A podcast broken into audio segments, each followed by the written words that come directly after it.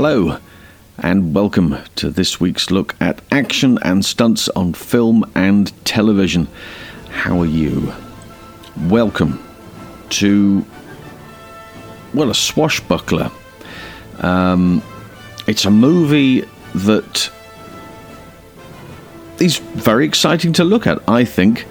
Um, the fact that it took so many prisoners with it um, and ruined careers and shut down companies is um, well, it's tricky at the best of times, to be honest with you. But certainly, this one was very poorly received, and uh, I think a lot of it had to do with the drive and determination of its director, Renny Harlin, who was married to the star of the movie, Geena Davis, who up until this point, I suppose, had been kind of recognized as someone who uh, w- would appear in quirky comedy type pictures, something of that nature. And this was his idea at maybe changing that direction and giving us somewhere to go in action adventure. Um,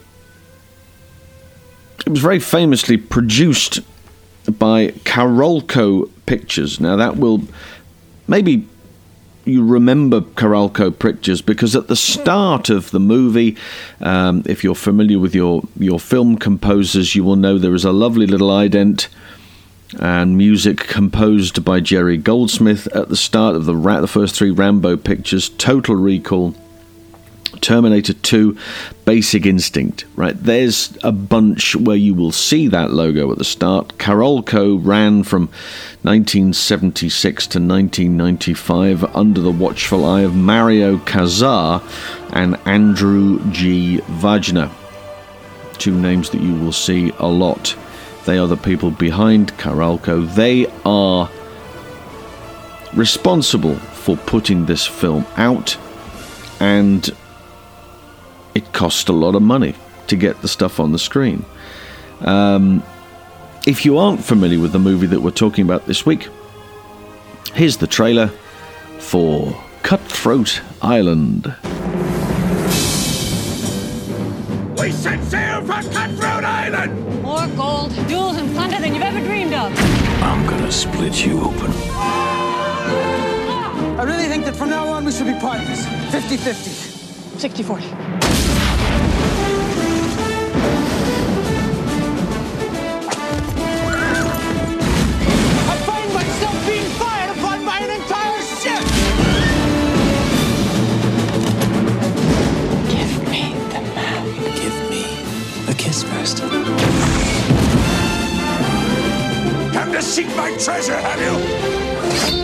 Let's finish this.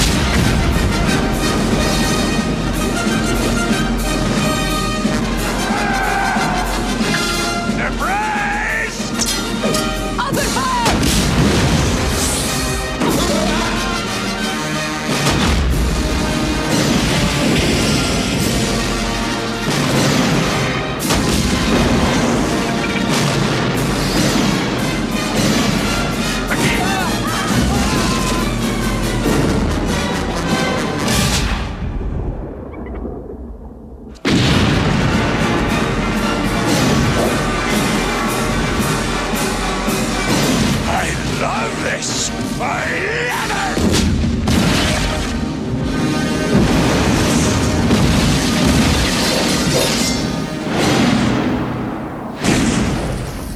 So, Geena Davis, the star, and Matthew Modine is her trusty male sidekick in this particular picture called Shaw. Now, early on in the state of production, um, Michael Douglas was cast as Shaw, and he had certain criteria, like, yeah, I'll be in it if we film it now.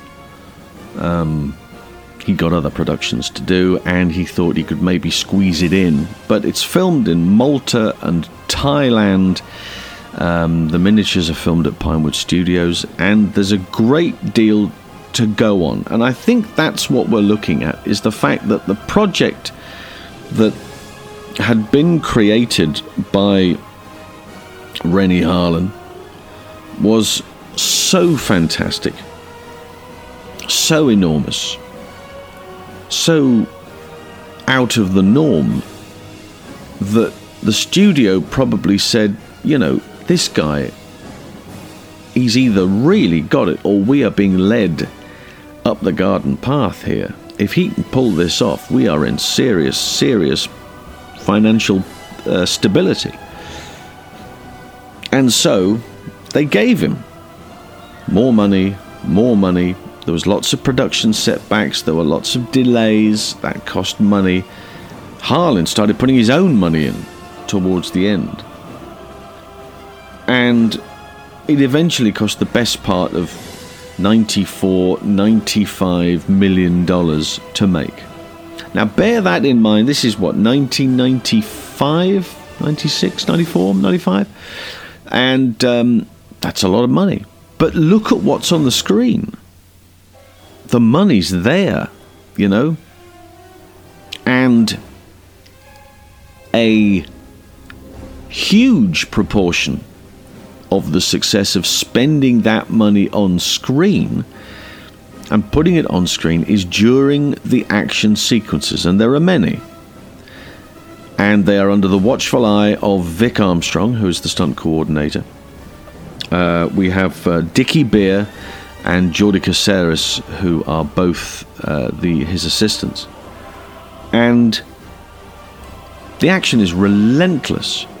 There are some magnificent sequences, great gags in this picture, clever, clever stuff in this picture as well. And um, it's, I think what's trying to happen is that pirate movies then, this is before Pirates of the Caribbean, hadn't really been a pirate picture. Uh, there was a movie in the 70s called Swashbuckler uh, with Robert Shaw, and that was quite a quirky little number. Um, prior to that, you have to go to the 1930s and Errol Flynn and Captain Blood. Really, you know, there wasn't no. Roman Polanski had done a uh, a movie with uh, Walter Walter Matthau, I think called The Pirates or Pirates in '86. But then there was Captain Blood before then, and then really before that, you've got The Black Pirate in 1926 with Douglas Fairbanks. So they were few and far between. They were great to do. And as with a great deal of the action, it is sword play. There's some guns being fired, but it's mostly sword play. It's horses and it's fist fights. It is the daily bread of any stunt performer worth his weight. And uh, there are 35 maybe on this picture. Some English, uh, mostly Spanish. And they do a terrific job. You know, you look at the action that's there and you're trying to emulate those moments from those 20s and 30s pictures. Those classic moments where Errol Flynn um, uh, or even Douglas Fairbanks sliding down the um, the mast, you know, sliding down the sail with a knife at one end, you know, all that sort of stuff. These classic images of those pictures. And they do a remarkable job. The problem, of course, is that just it got out of hand, I think, more than anything else. The action is not to blame for this, it's purely financial management. And signings, you know, I think Michael Douglas, as I say, he was cast, he was paid for a a proportion of his time on the picture. He then couldn't do it because he was working on something else. Uh, Oliver Reed had a cameo uh, in this picture as a character called Mordecai Fingers, but was fired after he got into a fight, which, you know, wouldn't be like Ollie, really. He got into a fight and he got fired for exposing himself mm, to Geena Davis um, you know, of all the people to do it to, well, we'll we'll we'll, we'll expose ourselves to the star of the movie, who's married to the director. So he went as well, and again got paid. So there's a, a great deal of stuff going on. Um, trying to emulate these early pictures, and Vic does his very best with some terrific stuff. Um, there's some great horse work. Um, there's some great fights. There's some night spits of high work. Uh, it's well worth looking at. If you haven't seen it, we're going to look at it on Friday. And if you haven't seen it, there's a bunch of clips on YouTube. Go and do it. Have a look at it. I think it might still be on uh, the iPlayer. It was on BBC Four not that long ago. Um, and I think that's. Have a look at the picture. The script, it's written evidently by a two-year-old. It's utter nonsense from start to finish. But you can you can kind of let that wash over you because your main priority here is that you want it to be an action-packed adventure, and it is. It is an action-packed adventure.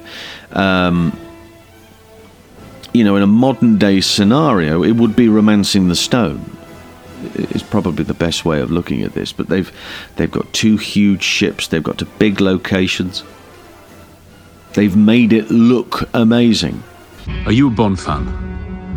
I mean, really a Bond fan. If you enjoy dreaming of what 1991 and 1993 Tim Dalton films would have looked like, or if you have a degree in Octopussy but still don't know which Fabergé egg is a fake, then the Really 007 podcast is for you. Really 007. We bring an insightful, critical, and silly take on the James Bond films. We are proudly part of the Pod Dojo network and are available for free on iTunes and Spotify. We have regular, in depth reviews of every Bond film, as well as special episodes on different aspects of the series. And some of us are a bit down on the Craig era. Robert. While others are happy to pretend to dislike things just to get cheap laughs. Follow us on Twitter, Instagram, and Facebook, and join in on the James Bond conversation online. Really 007. But it's let down on a number of levels. The story's very poor. Um, there was issues with the casting. Nobody liked Matthew Modine, and yet I think he's excellent in this. I really do think he's very, very good. If anything, Frank Langella, who plays the villain of the part, is a little too. You know, he's, he's read all the books about being a villain in a movie and then has increased, has turned it up to 11 um, it's almost as good as that sneer that Jon Voight does in Anaconda when he's having a shufty at Jennifer Lopez. It's that kind of, and you go, oh, don't do that. Please don't do that. That's just ridiculous.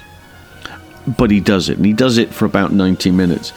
Um, so that's quite alarming. But I really, I urge you before we regroup on Friday, have a look at this because there are some terrific moments. We're going to go through, the, through some of the sequences.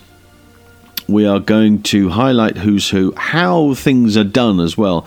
There's a very, very exciting moment where Geena Davis, uh, it's a, uh, it's the horse chase, and uh, Modine is in the carriage riding the, the steering the carriage with the with the horses in front, and she comes crashing out through a window, rolls down um, a rooftop, and lands in the carriage. Now the edit is very clever, and I've seen so many bits and pieces about oh she's amazing, Geena Davis was wonderful. I can't believe she did this for real. Well, she didn't do it for real. It's very clearly done as an edit. If you slow it down and take a look at it, um, I suspect that um, it might not even be her stunt double, Michelle Noren.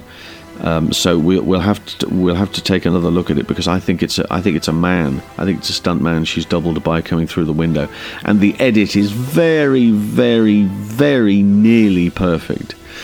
There is the the blinkiest of an eye moment where the positioning of the stunt performer's body and her body just don't sync. And uh, on the strength of that, that's my evidence for saying that's not her. Plus the fact, you know, th- there's a bunch of other reasons for it. Firstly, she's the star of the movie. Right, the movie's in enough trouble as it is. The last thing they want is for the star of the movie to f- crash through a window, roll down a roof, and then be trampled to death by a team of horses which have been pulling a carriage. Like that's not going to happen. Um, there's just too many too many possibilities and risks involved. So we will explore that on Friday. Please come back uh, on Friday to the YouTube the YouTube channel and explore that with us because there's a whole bunch of bits and pieces there which I think are fabulous. And uh, if you want to watch it in the meantime, go and do so. Ignore ignore the script. Let it wash over you. Have a drink. That might be the answer. Have a drink, then watch it. And uh, we will see you all again on Friday for Cutthroat Island. Bye for now.